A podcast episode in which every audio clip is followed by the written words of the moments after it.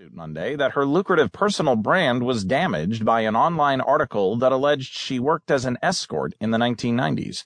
The suit, filed in New York Supreme Court, said the Mail Online, in its August article, hit just as Trump was about to enter the White House and embark on a once in a lifetime opportunity as an extremely famous and well known person.